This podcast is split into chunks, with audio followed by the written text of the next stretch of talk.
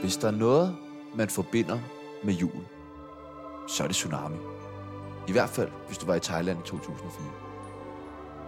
Nu er det blevet tid til Tsunamis julekalender. Lad os åbne dagens låge.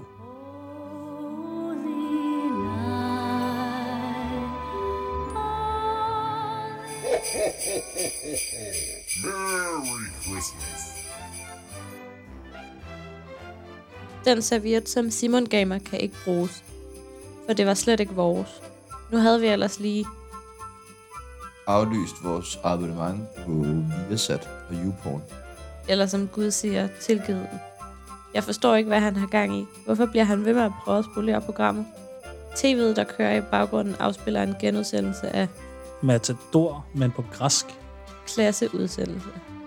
Jeg spørger, hvorfor han gav mig den forkerte serviet. Men Simon kigger bare væk med en grimasse, der ligner, at han... Er ved at komme.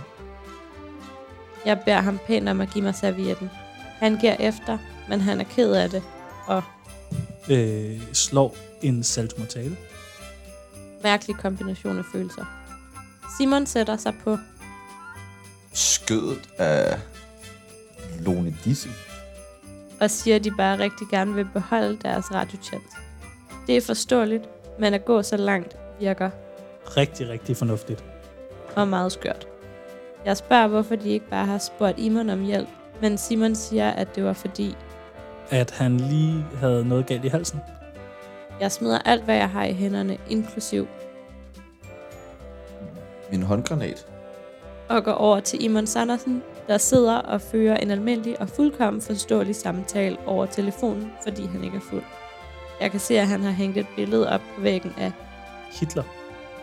hvor han nedenunder har en lille note, hvorpå der står, Tak, far.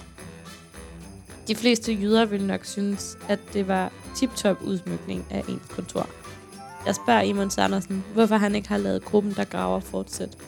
Han siger, jamen det vil han faktisk også, fordi de på radioen har ressourcerne til det, og vil lade programmet køre videre, fordi det selvfølgelig er sådan, radiobranchen fungerer.